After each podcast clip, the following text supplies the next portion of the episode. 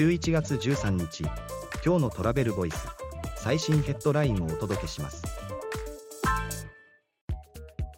世界的に国際航空券の予約が減少傾向イスラエルとハマスとの紛争で特にアメリカ大陸発に影響。ロイター通信はイスラエルとハマスとの紛争以降の国際線予約についてレポート。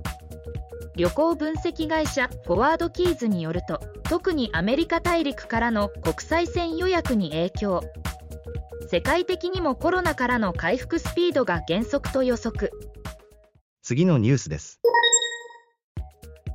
バリ島で始まる観光税環境保全と観光客の分散化へ観光担当の副大臣に決定までの経緯と今後を聞いた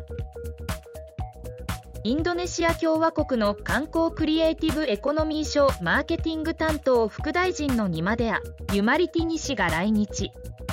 2024年2月に導入を予定しているバリ島の観光税や目指す観光の形を聞いた。次のニュースです。ユナイテッド航空羽田・ヒューストン線の開設を申請。東京米国間の21%の需要を占めると試算。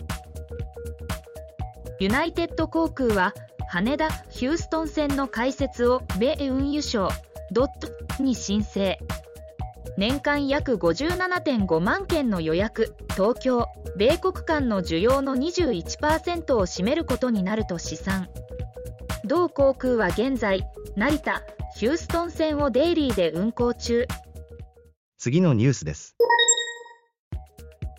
旅中予約管理 JTB 募訓予約開始日の指定が可能になる新サービス予約受付の自動更新も。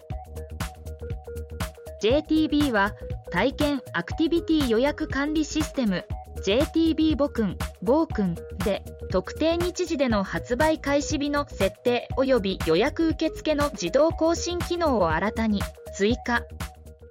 次のニュースです。